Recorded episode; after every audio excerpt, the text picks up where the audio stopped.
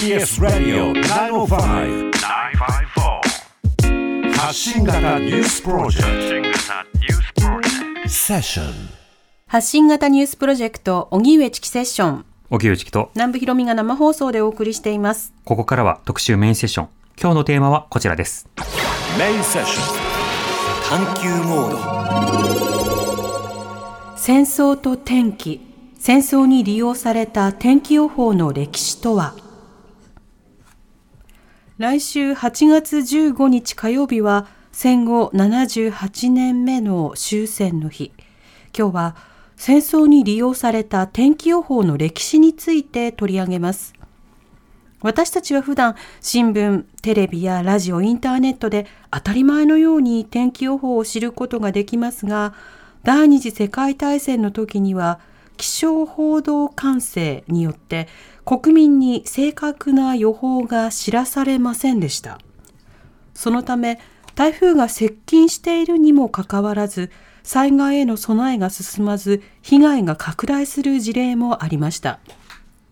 一方、気象学者が当時新たに発見した気象現象が戦争で相手国を攻撃する際に利用されるといった時代も起きていました。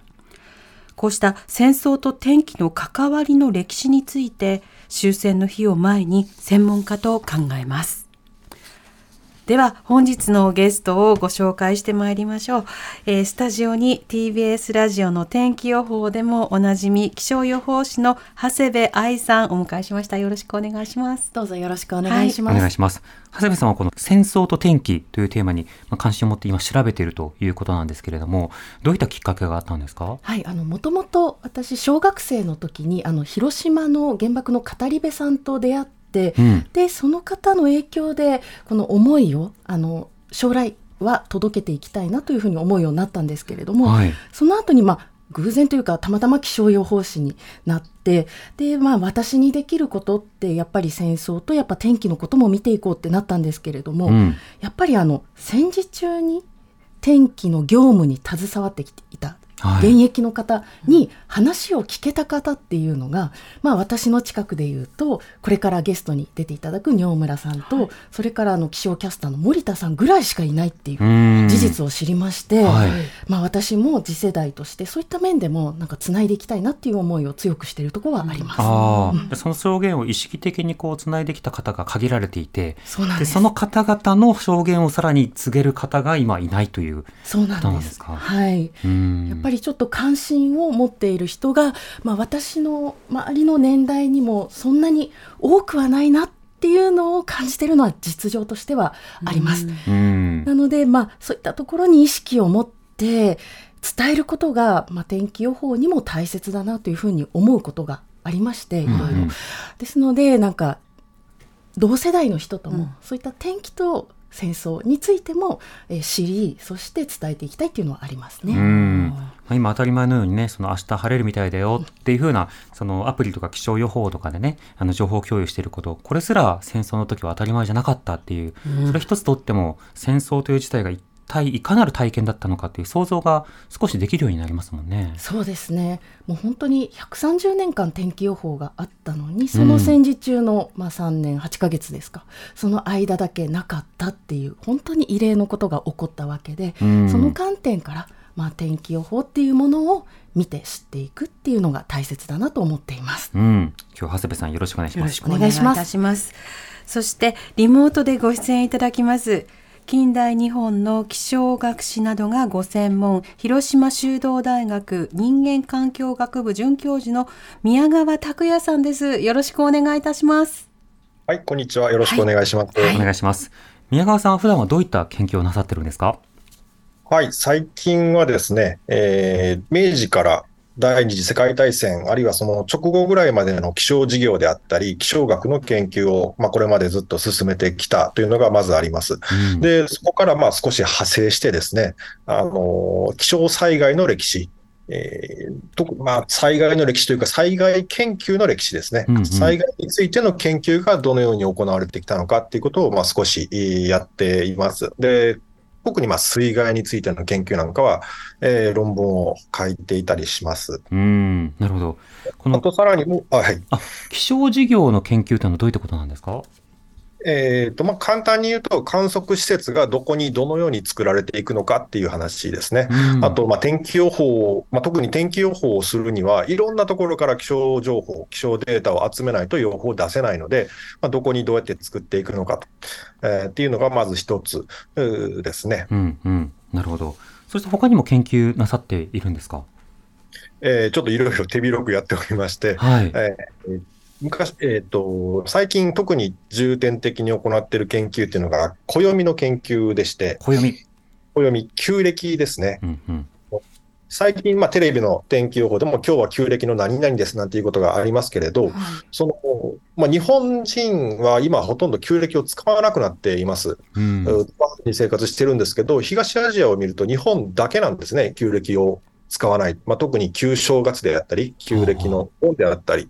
なんで日本だけ使わなくなったのかなっていう研究ををやってます。あの、へ韓国だったり、はいえー日本でも沖縄では暦使ってますけど、旧暦を使ってますけど、まあ、そういうところをまず、なんで今でも使ってるのかっていうところから始まって、最終的には日本でなんで暦、旧暦を使わなくなったのかなっていうところをお今やってるところですね。うん。その話もめっちゃ聞きたいんですが、あの、また今度ちょっと聞かせてください、うんそれは。はい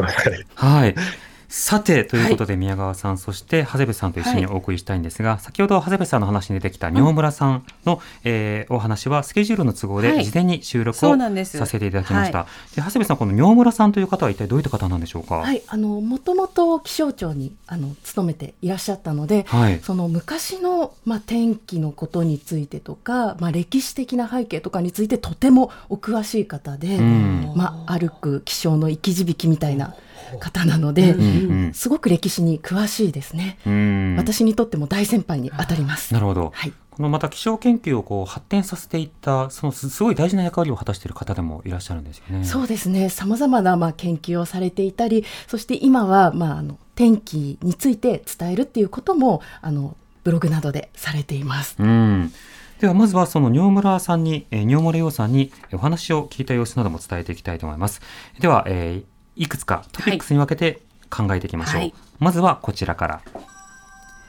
戦時中の気象報道管制当時天気予報は国民に知らされなかったうん。これ、まずはですね、気象予報士の尿村洋さんに事前にお話を伺いました。はいその様子からお聞きください。まずあの、戦時中、気象報道管制が引かれていたということですけれども、これはどういった目的で行われていたんでしょうか？はい、あの戦争を遂行するにあたって、えー自分たちの気象情報を隠すこ隠すことによって、相手国が有利にならないようにと、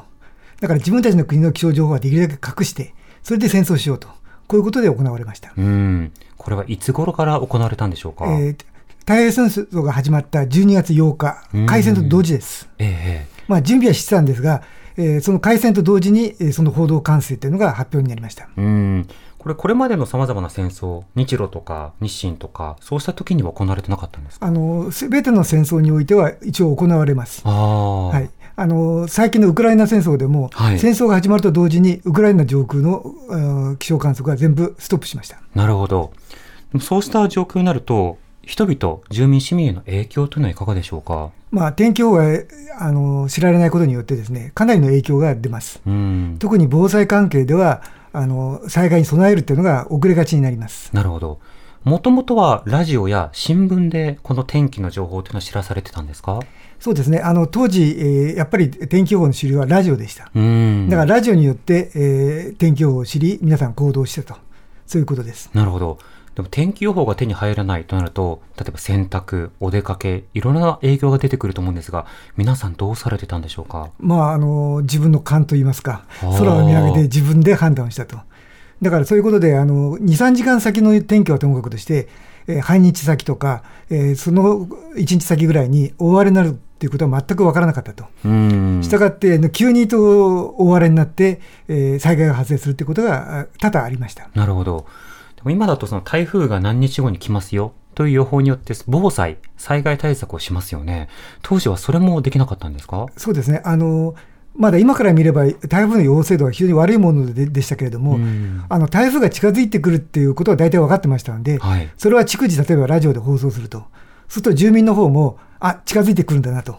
こういうことが分かって、えー備えができたと。うん。まあ、あの多少精度が悪くて、誤差があったとしてもですね、あの全くないっていうわけではないと、近くにいるってことだけは、これ確実に分かりますので、はい。備えることができたとうんいうところです。なるほど。それも戦時下だと規制されてたんですか？そうです。ね、あの戦時下はですねあの原因は言わずにですね、ただ危ないことだけを伝えろという命令があったんです。ほあの報道管制というと、全く気象情報が出ないっていうふうに誤解してる人がいるんですけれども、う。うん。実は危ないって時だけは言えということになってるんですよ。ほうほで、現にラジオでも新聞でも、本当に危ない時は危ないとだけは報じてたんです。でも具体的でないから、住民の避難行動には結びつかなかったと。ですよね。はいはあ、その危ないと伝えるというのは、台風が来ますよではなく、なくて、要するに暴風雨になるから危ないですよと、これだけなんです。おそうすると、それを聞いた人は、えー具体的なイメージも湧きませんので、うん何も行動しないと。だから事実上、情報がないのと一緒と。こういうことだったわけです。なるほど。じゃあいつ頃からいつ頃までに上陸、風の強さはこう、あの、もう少しその少ない情報だとしても、どこかで被害が出ましたということを学ぶと、台風はそれだけひどいものなんだと学ぶ機会にも、災害対策意識にもなるんであすが、の具体的なことがあればですね、うんあのもっと住民もよくう知識を得てですね、はい。自分の行動に結びつくんですよ。で、台風情報っていうのは聞いただけで意味ないんで、うん聞いて行動することで初めて生きるんですよ。はい。その最後の聞いて行動するところに全く結びつかないんですよ。うんうん。だからあの一応、建前上はあの危ないってことは伝えたと、情報があったとしてもですね、事実上はないのと一緒と、こうーん。ういうことだったわけです。なるほど。これ、気象観測自体は続けていたけれども、国民には知らされなかったということなんですか？そうですす、気象観測自体は全部残ってます。だから後でちゃんと解析することはできるんですけれども、はい。それが伝えられなかったっていうのが一えっと一番の報道管制という意味です。なるほど。では実際これ、対アメリカなど、あの、様々な、まあ、防衛とか、あるいは情報統制という点では、役に立ってはいたんですか？あ事実上役に立たなかったです。ほというのはですね、アメリカが日本に爆撃するときに、気象観測しながら飛んでくるんですよ。だから日本上空で爆撃最中に、えー気象観測して帰ってくるんですよ。だから地上のデータはないかもしれませんけども、少し上の高さのデータは全部知ってるわけです。はい。だから、あの一応、秘密にはしていてもですね、自分でアメリカ軍が爆撃の時に来て、それで観測しながら帰っていってますんでん。あのアメリカはちゃんと気象データを持ってたと。しかもですね、あのあの B29 などは、はい。もう落とされないことは多分分かってたんで、この気象データは全部平文で打ってます。あの普通は暗号で打つんですけれども、はい。平文で打ってるってことは、どこどこに今飛行機があって、この高さの風は何メートルですよっていうのは、これをあの高級しながら飛んでるんですよ。うんうん。だからあの中央気象台はそれを傍受して、ちゃんと天気図に記入してます。う。だからそれほどあのアメリカは安心しきって、えー、と爆撃してきたと。なるほどそういうことで。す。実際の空爆に使われた B29 は対空戦闘に想定されるような機銃なども取って、はい。で、まあ、適切な高さというか攻撃されない高さから一方的に攻撃できるという成功体験があるわけですよね。そうです。ね。あの B29 まで、高さまでなかなか日本の戦闘機では上がっていけないと。うん。だからなかなか撃ち落とすのは難しいと。だから安安心して爆撃に来てると。こういうことです。うん、なるほど。それだけその情報統制していたにもかかわらず、アメリカにとっては意味がないということになってたんですね。そういうことですねはいんちなみにこれ、晴れか曇りかというものが仮に知られたとした場合、何に使われると心配してたんですか？例えばですね、晴れていたら、えー、と目標を定めて精密な爆撃ができます。うん。だから例えば原爆などでも落とした時も、実は晴れてるのを想定して落としてます。はい。もしそれが曇りだと、べ原爆を落としても効果がない、あるいは効果が確認できないということで、えー取りやめになります。うん。だから広島も長崎も天気予報で晴れというと確信してから爆弾を落としてます。はい。長崎は、あの、その他、まあ、様々な情報もあって、あの、原爆投下の場所自体はいろいろと移動したものの、しかしながらそれは天候情報をアメリカが手に入れてということになるわけはい、ですか。その中で、まあ、あの一番爆撃に、えー効果がある場所ということで長崎が選ばれたと、うん。そういうふうに聞いてます。なるほど。逆にその曇っていると目標が定められないとはい考えられたわけですか？そうですね。だからもしあの日、えーと、長崎の上空が曇っていたら、爆撃は取りやめて別のところに落としたかもしれません。うんなるほど。まあ、確かにその天候の情報というのは空爆においてはとても重要で、でなおかつアメリカの方針ですと、その軍需工場などだけをこう攻撃しようとしても、どうも当たらないとか、うん、そうしたようなこともあって、まあ、いろいろな影響が出てきたんだと思うんですが、しかしそれだけ工夫してもなお、あの国民のある種、まあ、無駄なというか、徒労に終わった面があるということですか？そうですね。あの、気象の報道監査についてはですね、あまり効果がなかったと、あのいろんな犠牲を払ってやってる割には効果がなかったと、そういうことが言えると思います。うん。私たちの学校の授業でその気象予報の読み方など天気図の読み方など学んだりしましたけどその時には新聞に載ってる資料なんかを、はい、まあ、一つの教科書として使って学ぶということもあったわけですが、うん、なんか気象少年なども生まれにくくなりませんかね、どうですかね？そうですね。あの戦争が始まるとやっぱりそういうのが生まれにくくなりますね。あの戦争が始まる前の平和な時代にはですね結構新聞を切り抜いてですね、えー、やった新聞少年っていうのは結構いたんですよ。はい、それで学んだと。はい、あの1日か2日先の天気はどうなるかっていうのを、新聞の天気図を見ながら、えー、切り張りしたという少年たちがいたんで、その表に本まで出てます。うんなるほど。そういったような文化も、まあ、途絶えたというか、と、は、ど、まったということになるわけですね。はいはい、えー、仁村洋さんにお話を伺った様子、聞いていただきました。はい、さて、宮川さん、この、えー、気象情報が統制されたというような話、仁村さんからいただきましたが、この気象報道管制、はい、どういうふうに進んでいったんでしょうか？はい、先ほど仁村さんの話だと、えー、1941年8月の、あ、ごめんなさい、12月の8日に今、統制があって、で、実はその前、前から、あの、段階があったというお話だったんですけれども、はい、そもそもの情報の統制が敷かれる大きな背景の一つが、1920年代以降に、航空事業、それから航空戦力が拡大したこと、まあ、その重要性が高まったことが一つにあります。うんこれは、えー、第一次世界大戦でドイツ軍が戦闘機を投入したこと、これが一番大きいです。はい、これをこれを受けて、えー、日本の軍部でも、まあ、航空戦力を持ちたいとまあ、持とうとするわけですね。1990年代から徐々に始まって、試験的に始まっていきます。で、えー、それがまあ1939年、えー、日中戦争の始まってから2年目のことですね。はいえー、この時には民間の気象が、あのごめんなさい、えー、民間の航空会社があ、その時にいくつかあったんですけれども、これがすべて国営化されます。まあ、のものに航空会社が航空機、航空会社すべて政府のものになるんですけれども、まあ、事実上それは軍部の管轄下に置かれるということを意味します。はい、で、えーまあ、尿村さんの話にもありましたけれども、気象情報っていうのは戦争と切って切り離せないものです。で、航空機を軍部が握るということは、戦闘機を軍部があまあ運営するということですから、まあ、その、えー、航空機の運航に必要な気象情報もすべて軍部に、まあ、陸海軍に、えー、なんていうかね、えー、掌握されるということを意味します。で、1939年に、えー、航空に関連する気象情報はすべて、えー、公開されずに、軍に提供するということが、まあ、決まる、決められるというわけですね。これが布石としてありました。はあはあ、じゃあ、もともとその民間の航空会社が独自に天気を取って、でそれを例えば国民に公開するみたいな、そうしたことができない状況が作られてたわけですか？気象情報、航空会社が気象情報を取っていたわけではなくて、うん、えー、中央気象台っていう、まあ、今の気象庁の前身ですけれども、はい、中央気象台とその、えー、全国各地に設けられていた気象観測所、ここで取られていたデータ、予報が航空会社に提供されていました。うんそれを、その情報、天気予報だったり、例えば気流だったり、風だったり、そういったものをベースに、えー、参考にしながら航空会社は、えー、飛行機を運営し、航空機を運航していたわけですね。うんなるほど。そうやってその軍があの本当にその天気に関する情報をこう収集し、ある種とこう独占していく、まあ、あるいはコントロールしていく、それやっぱり天気にそれだけの価値があると考えられていたんですか？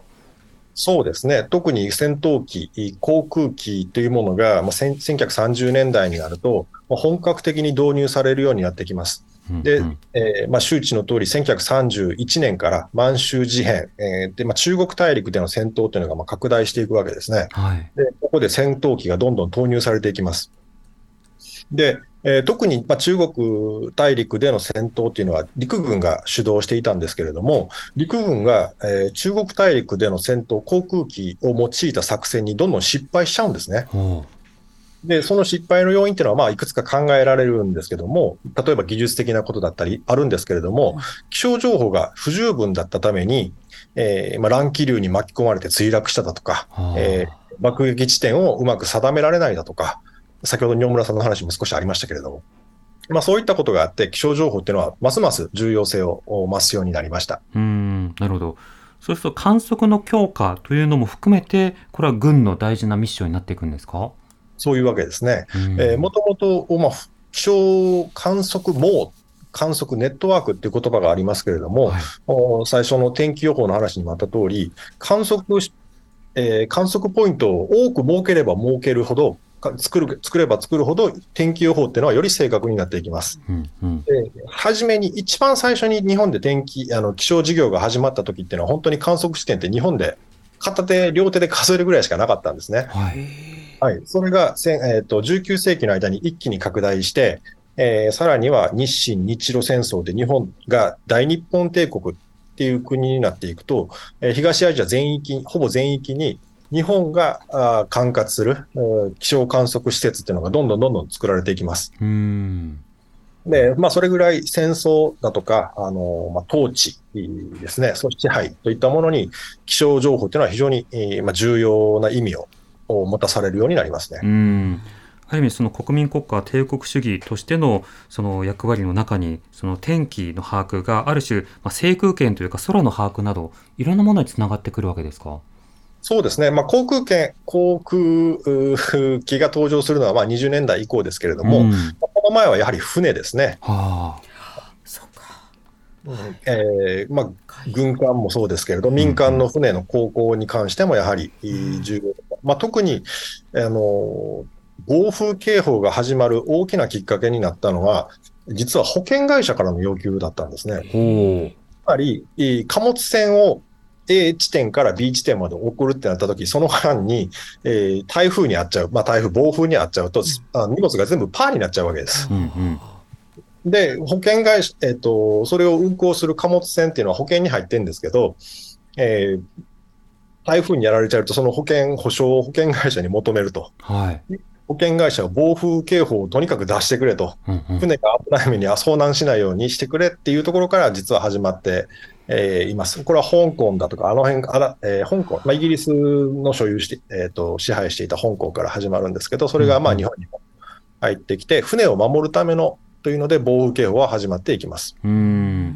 そうした仕方で、はい、あの観測されていった、観測強化されていたっていうのが出発点だったんですね。そうですね。うん、でもそのように観測が始まって、しかし一方でその観測された情報は、あの、国営化されて対外的に勝手に出さないでくださいって軍がこう管理できるような状況がまずあって、それがあったからこそ戦時中にこうなっていく、まあ、戦争に突入していった時に、はい、報道しませんっていうようなコントロールも可能になったわけですか？そうですね、まあ、その時にはまあ天気の情報だけでなくて、例えば、まあ、よく知られていることですけど、軍に不利益なようになるような情報は出さないっていうのも同じことですけれども、うんまあ特に気象情報っていうのは、あのまあえーとまあ、航空部隊もそうですし、あと海軍にとっても非常に重要だったので、えー敵対国には出さない。えーというために、えーで、あとどこから漏れるかわからないので、うん一般の人には出さないというようなことになったわけですね。うん、なるほど。そうして国民に天気がさらされることがなくなったということです。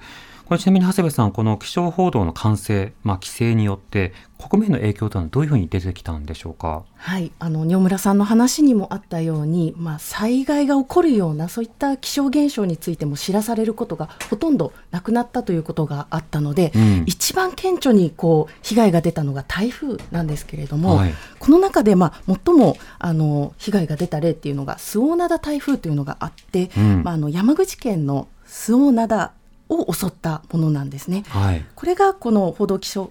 基礎管制が敷かれていた、まあ、1942年の8月27日に長崎県に上陸したものなんですけれども、これ台風自体がすごく強かったということもあるんですがお亡くなりになった方が1158名です。あの昭和の時代でも、まあ、やっぱり何百人という単位でっていうことはあったんですけれども、インフラがね、はい、はい、なんですがこれはもう桁違いに亡くなった方が多かったんですね。はい、であのもともとその土地柄とかそれからそれまで周防灘っていうのはあまりこう被害を受けることが災害に対してなかったっていうこともあったんですけれども、はい、やっぱり一番の原因というのがあの事前に知らされなかったから。その台風が来るっていう情報がっていうふうに言われています。だから過去にその災害がなかったようなところでも今度は来るよって言ったら警戒はできますもんね。そうなんです。で実際にその手記を読んで話をお聞きしたんですね、はい、小学生の時に体験したっていう男性の方に、はい、そしたらあのお父さんが何度も堤防の方に様子を見に行ってで高潮が来るっていうことに気がついて逃げたっていうことなんです。目視で。そうなんです。だから目視になってしまったギリギリですよね。ギリギリですですよね。はい。でその前から結構な暴風が吹いてたそうなんですけれども、はい、その方も今思えば異常だったって残してるんですね。だからやっぱり事前に知らされないと避難行動って取れないっていうのがすごくよく分かったんですね。でその、まあ、小学生だった、まあ、当時男性は助かったんですけれども家族の方も、はい、なんですがやっぱりあの間に合わずに流されていってしまう方をたくさん見たというふうに残しています。これ災害が報じられないことのもう一つの問題はそれをこうじゃああそこで災害があったから助けに行こうということもなかなか共有されにくそうですね。そうですねなので、まあ、戦時中ですと、まあ、もう戦争末期になるとなかなか助け合いも難しかったとは思うんですけれども、うん、やはりその後の被害っていうのがなかなか復興するまでに時間がかかるっていうのも一つありますね。うんまあ、これは気象災害だけなくて地震などもあの隠されてそのことによって被害が拡大されたというそうした研究は今いくつかは出てきていますがそれらもやっぱり教訓として残すには資料が少なすぎるというような状況もあるわけですね。この国民への影響という点でいうと宮川さんいかがでしょうか？はい、えー、そうですね。あのまあ、まずし、えー、備えることができないというのは今、まあ、おっしゃられた通りです。で、起こった後に関しても、ほとんど報道がされなかった、あまあ、そういうケースが多いので、例えば、まあ、遠くに親戚が住んでいて被害があったっていう場合もあり得るでしょうし、うん、あと、そうですね、復興が隣の県からも国からもほとんど行われないという状況が続きますので、えー、ただでさえ、まあ、戦争で何もかも物資が不足している状況で、うん、えー、災害にやられちゃっても、まあ、どうしようも、本当にどうしようもなくなるという状況が、えー、続いていたんじゃないかなというふうに、えー、思います。で、今、周防灘の台風を紹介されましたけれども、それ以外にも、まあ、1000名を超えるような台風っていうのはそんなに、えー、ないんですけれども、うん、数百名単位で、えー、100名、何百人っていうのが亡くなられているような災害、えー、台風だけじゃなくて、えっ、ー、と、えっ、ー、と、雪の被害だとか、はい、あまあ、地震の話は先ほどありましたけれども、大きな火災であったりだとかっていう災害はもうずっと起こってるんですね。うん、あの、戦時中に、1939年、40年以降も。えー、ですので、えー、もう本当に毎年いくつも災大きな災害が起きていて、被害者も少なくない中で、えーまあ、戦時中ということで、まあ、誰からも救済されない、えー、で本当に悲惨な状況だったんじゃないかなというふうに、まあ、想像ですけれども、します。はい。あの、天気に関する情報は、先ほどの、まあ、えー、飛行機の状況なども含めて報じないという話があったわけですが、これ、地震や火災についても報道というのは制限されていたというのは、宮川さん、これどういうことなんですか？あの、まあ、不利な情報は基本的に国民に流さないというのが一番大きかったんじゃないかなというふうに思います。今、日本は戦争にとにかく勝ち続けていて、えー、有利な状況が進んでいて、あまり暗くなるようなニュースは出さないという、う戦争、戦場で、えー、どこどこの部隊が、えー、戦果を上げたっていう情報がやっぱりメインになっていたようですので、新聞紙面を見てみると。災害に関する情報は、もし仮に、うんまあえーと、流されたとしても、本当に小さく扱われる程度のものだったようです。あなると、その具体的な戦略の話だけじゃなくて、繊維とか国威、まあ、いろんなその気分に影響があるということもあったという指摘ですね。では続いて、仁村さんに、えー、こういった話も聞いてます。テーマはこちら。戦時下における新たな気象現象の発見と戦争への利用それでは仁村さんへのインタビューの様子をお聞きください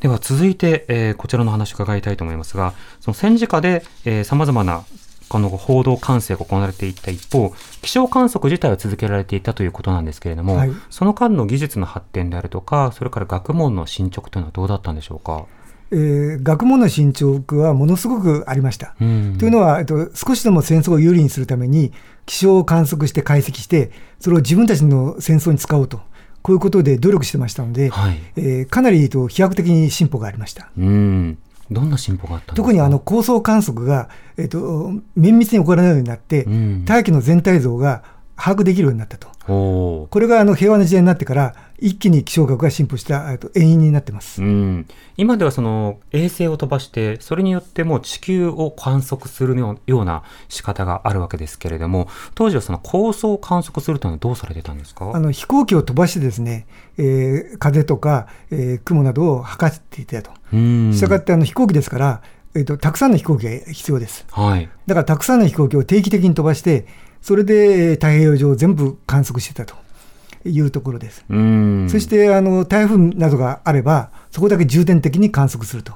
いうことで、えーまあ、パトロールといいますか、はい、もう飛行機で観測しながらずっと定期的に回ってて、それで危ないあ、台風になりそうな雲があると言ったら、そこだけ今度重点的に観測すると。こういうことで、かなりのお金と費用をかけてやってました。なるほど。これ、パイロットの育成と、それから飛行機の生産なども必要になってくるんですね。そうですね。あの、結構お金がかかりますし、うん、あの、人手もかかります。はあ。これ、選曲が不利になってくると、そうした観測にも影響が出るものなんでしょうか？えー、観測に影響が出ます。それで、日本はですね、あの、太平洋戦争の末期になると、あのだんだん戦地あの戦線が縮小してきたんで、うん、観測網がどんどん小さくなってきてます、はい、だから遠くの様子が分からなくなってきてます。あ逆にアメリカの方はどんどん観測網が充実してきたと。こういうことで天気予報も当たるようになってきたと。この差が出てきてます。この気象を把握するための機体やパイロットなどは戦争に駆り出されたりはしなかったんですか？えーと、駆り出されたというよりはですね戦闘をやってるパイロットが、えー、自ら観測したりしてという感じで、あ。の要するに観測するためにというよりはもう戦闘行為のしながしてる最中に気象観測をやってたと、うこういう感覚です。置き換えられてい。ったんですね。はい、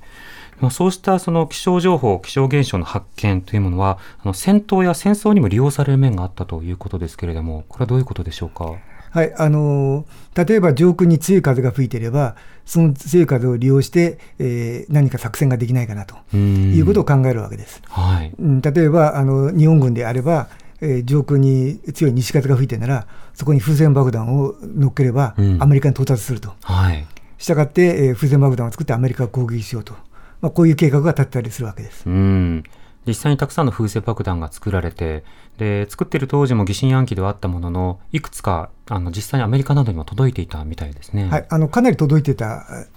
あの、と言われています。うん。そしてアメリカは結構恐ろしがってたというふうに話も聞いてます。というのはですね、あのいくらでも生産できると、海上封鎖しようと、日本の国内にある原料だけで作られていると、えー、あの和紙とこんにゃくで作ってますから、うんうん、そうするとあの、いくら封鎖してもそれは飛んでくると、しかもそれはなかなかあの容易に察知できないと、そうすると結構あの不安を煽るということで心配だったわけです。うん。実際に警戒網もくくり抜け、撃墜するのも、まあ、並大抵ではないということだったんですね。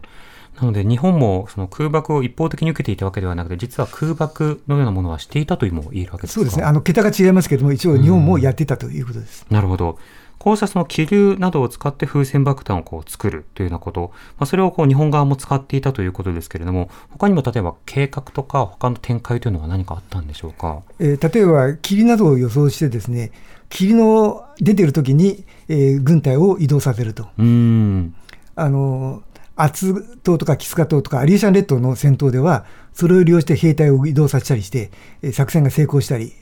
してます。うん。そうしますと、天気の気象情報の把握の試合のようなものになるわけですか、双方の軍隊が。そうですね、双方の軍隊が、えー、天気予報をどううまく使うかと、うんうん、それでできるだけ有利な状況で戦おうと、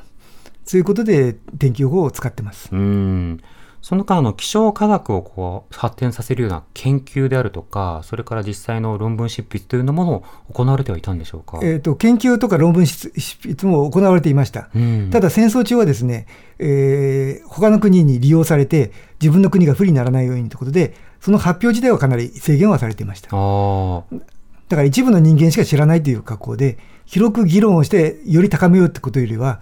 えー、狭い世界で、えー、そこで研究を盛んにやるという、そういう行動です。うん例えば国際学術誌などにこう査読をお願いしてみたいな、そんな世界ではないそれはもう全く戦争中はありません。あくまで国内の限られた人しか見ないという格好です。じゃ科学のその進展をいろんなところで制御した面というのもあるわけですありますね。えー、だから逆に言うとですね、戦争が終わると、それが一気に噴き出すわけです。つまり自分たちが今まで貯めていたいろんな環境成果が、今度は平和になったから、各国と交流すると。そのことによって一気に学問が発展すると。だから気象学がものすごく発展したのは戦後なんですけれども、その目っていうのが全部戦争と絡んでます。結局いろんな観測をして、いろんな知識も蓄えてた。でも、公には発表できないということがあって、えー、みんな溜まっていったと。それがまあ平和になって交換するようになると、一気にそれが花を開いていたと。そういうことです。なるほど。今のロシアによるウクライナ侵略についても、その報道を見ていれば、まあ、例えばその冬はあの地面が固まり、でもあのだんだん春になってくると今度はぬかるんでみたいな、はい、気象や、まあ、季節などによって、その戦闘というのが大きく変化するということを私たちすごく痛感していると思うんですが、はい、現代においてこの気象とそれから戦争という点については、仁村さんどうお感じになってますか？あのものすごく密接に関係しています。えー、だから選挙区を有利にするのも、まず気象が影響してきたと、これはあの昔から変わらないんですね、はい、やっぱり気象現象を利用して、できるだけ有利に戦いたい、えー、気象現象を利用して、できるだけ、えーと、相手の攻撃を防ぎたいと、うんうん、こういうことでは盛んにややられてはいます。うんそうした点などを研究した上で、今この気象と戦争についてどんなことを考えていくことが必要だとお感じでしょうか？あの気象自体が悪いのじゃなくてですね、気象自体は進歩するとですね、我々の生活を安全で豊かにしてくれると、うん、非常に役立つものではあるんですが、それがひとたび戦争に使われると、えー、逆の方に使われてしまうと。えー、要するに使い方一つではあるんですけれども、あの技術自体はあの戦争があろうとなかろうと,、うん、えーと、我々を豊かにしてくれるものだと、このように考えています。うんとなるとやはり科学を発展させつつも適切に使えるようなそうした社会や政治制度というのが必要なわけですかそうですねはい。うん。わかりました。仁村さん、ありがとうございました。どうも、失礼します。ありがとうございました。気象予報士の仁村洋さんへのインタビューの様子を聞いていただきました。はい、さて、宮川さん、この戦時下の気象研究というのはどういった歩みをしていたんでしょうか。戦時下の気象研究ですね、えー、まあ、先ほど、尿村さんもおっしゃってましたけども、とにかくデータを集めて、正確な気象、天気予報を出すというのが一番の戦争,、えー、戦争中においては大事な、重要なことになります。うんえー、と先ほども少し話をしましたけども、とにかく観測施設をたくさん作って、えたくさん作るっていうのは、あの恒久的な施設でなくとも、臨時の一時的なものであっても、まあえー、データを集められる何かを作る。あるいはもうとにかく部隊だけを派遣してデータを集める、うん、というようなことをして、とにかく広域の気象データを集めていくというのがまず第一ですね。うん、で例えば、えー、太平洋戦争中でいうと、気候研究というのがよく進み,、えー、進みました。気候っていうのは、はい、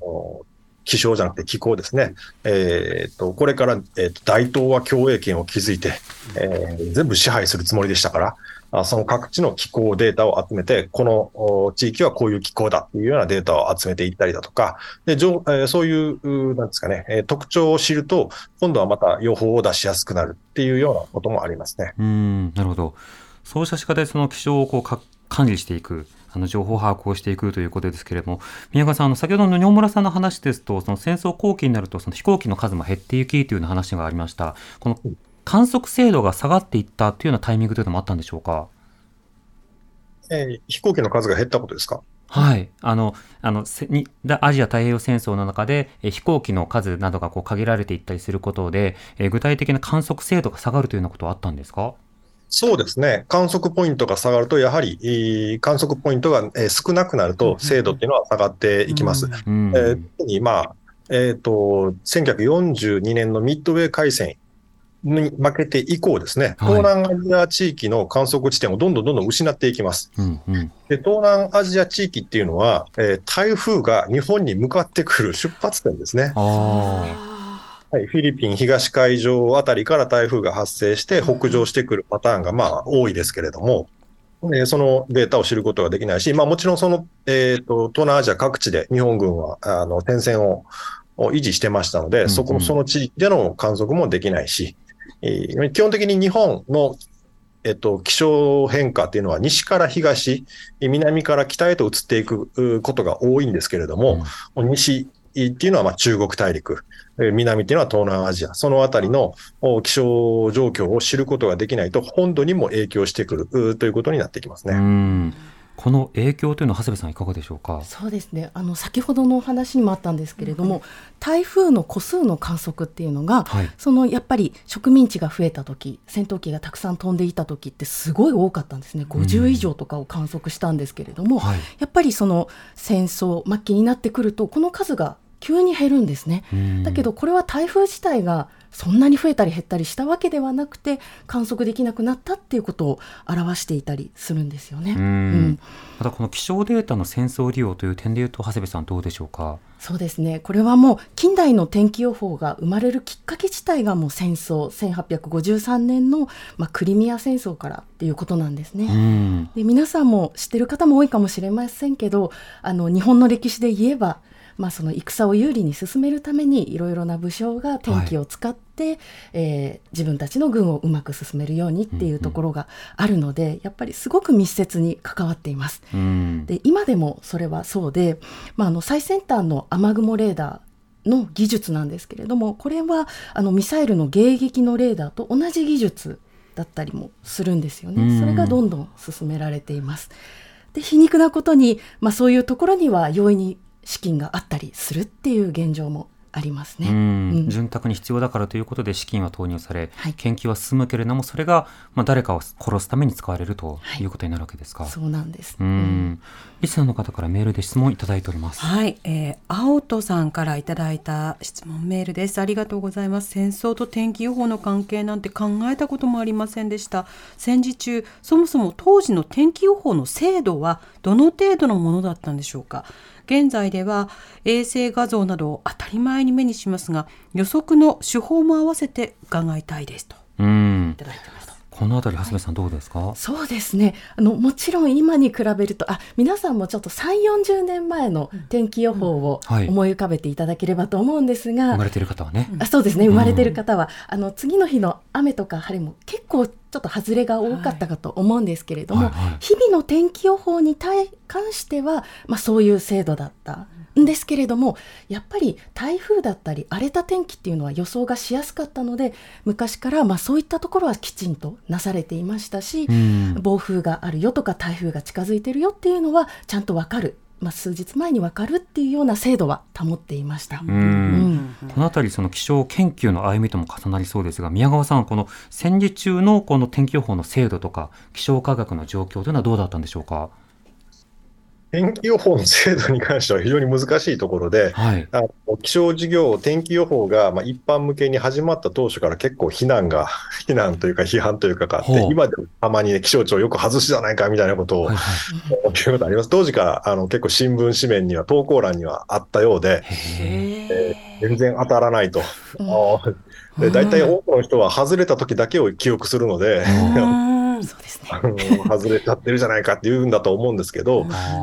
気象えー、と当時気象、中央気象台が1900年頃に出した統計によると、えー天気予報の精度は80%以上、90%近かった。まあ、どこまでこれ、このデータもどこまで信用できるのかうんわからないんですけれども、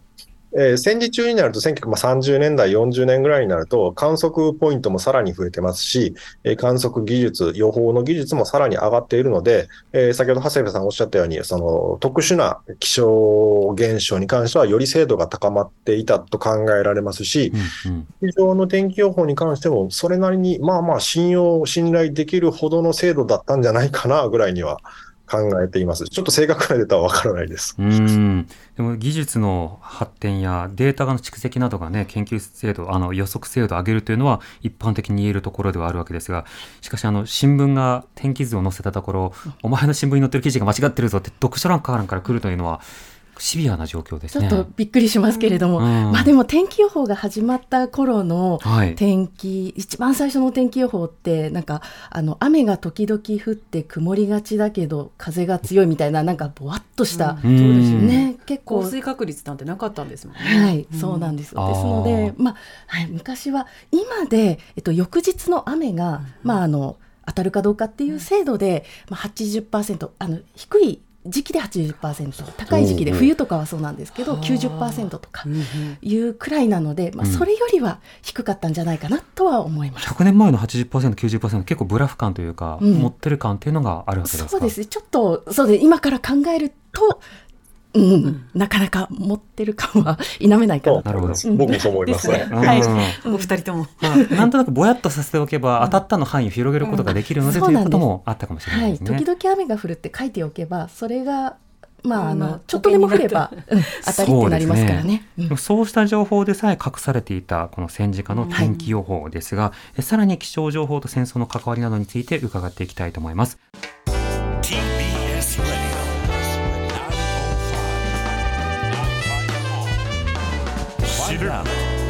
手動かす。荻上チキ。セッション荻上チキセッション今日の特集メインセッションテーマは戦争と天気。戦争に利用された天気予報の歴史とは、えーゲストはスタジオに気象予報士の長谷部愛さん、よろしくお願いします。そしてリモートで広島修道大学准教授の宮川拓也さんにお話を伺ってます。宮川さん引き続きよろしくお願いいたします。はい、こちらこそよろしくお願いしまおす。願いします。それでは続いてのテーマはこちら。原爆投下後の広島に甚大な被害をもたらした枕崎台風はい。宮川さん、この枕崎台風というのはどういったものなんでしょうか？はい、この枕崎台風、実は昭和三大台風に数えられる、その一つなんですけれども、えー三大台風というと、まあえー室戸台風、1934年ですかね。はい。で、えー二つ目がこの1945年の枕崎台風。えーそして千三つ目が1959年の伊勢湾台風。この三つが、あの昭和三大台風とお言われていますけれども、おそらくこの三つの中で一番知られていないのがこの枕崎台風だと思います。おーなるほど。これ、あの、まずどういった地域にどれだけのあの気圧などで襲った台風だったんですか？はい、1945年、昭和20年9月17日ですね、えー西日本一帯を襲いました、うん。えー鹿児島県の枕崎に上陸して、九州と、まあ、四国の間あたりをずっと北上していって、えーまあ、広島を中心とした中国地方に、えー甚大な被害をもたらしました。でかなりもう規模も強さも強烈、猛烈で、えー鹿児島県の枕崎に上陸した時点で中心気圧が916ヘクトパスカル、うん。最大風速が60メートル毎秒以上です。以上っていうのは、つまり計測できなかったということです。うん。あの風速計が壊れちゃったんですね。強すぎて風はい。で、その後、まあ、北上していくと、あの台風っていうのは勢力を弱めていくんですけれども、まあ、それでも広島に上陸した時点で、えーと中心気圧が948ヘクトパスカル、うん。最大風速が45メートル毎秒以上を記録しました。うん。うん。で、被害としては、えー死者・行方不明者が確認されているだけで全国で3756名。でしかもそのうち、えー広島県だけで2012名、まあ、半分以上、まあ半分、えーそうですね、半分以上を広島県だけで占めたという、まあ、そういう台風です。うん。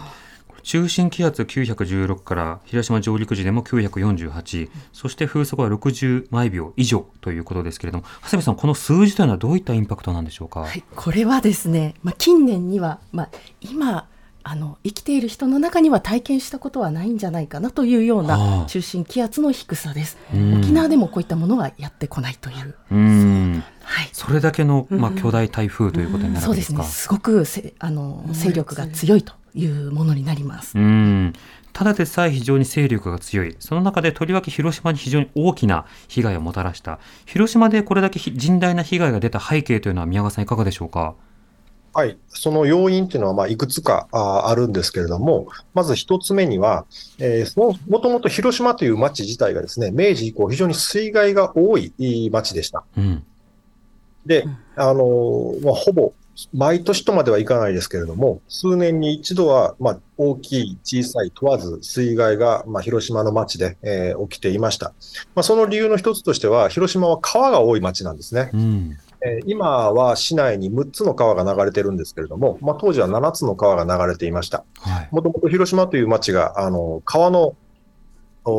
三角巣に作られた町ですので、まあ、川が多い。で、堤防施設、まあ、水害に備えたそういう施設、防,、えー、防災施設でも非常に、えー、脆弱だったのが、まあ、一つあります。で、それが、まあ、特に水害が大きかった理由っていうのは、明治以降ですね、えー、どんどんどんどん広島の周辺の山々が伐採されていくんですね。はい江戸時代までは、その森林、山林の管理っていうのは、その時以上に厳格だったんですけれども、明治以降、どんどんどんどんその規制がなくなっちゃって、えー、どんどんどん伐採していって、山の保水力がなくなって、水害が起きやすい状態になってしまいました。うんで、それが、あの、まあ、明治、大正ぐらいになってくると、まあ、非常に問題視されて、えー、やめましょうと。で、同時に、まあ、治産、治水事業、まあ、防災事業ですね。これをやりましょうと。例えば、えー、強い堤防、高い堤防を作りましょうだとか、あそういったことも進め、えー、られるんですけれども、うん、えー、それが1930年代に入ると、そういったさまざまな防災事業、水害対策事業というのが徐々にストップしていきます。はいストップする理由はあ大きくは2つあって、えーまあ、1つはですね、えー、その、えーと、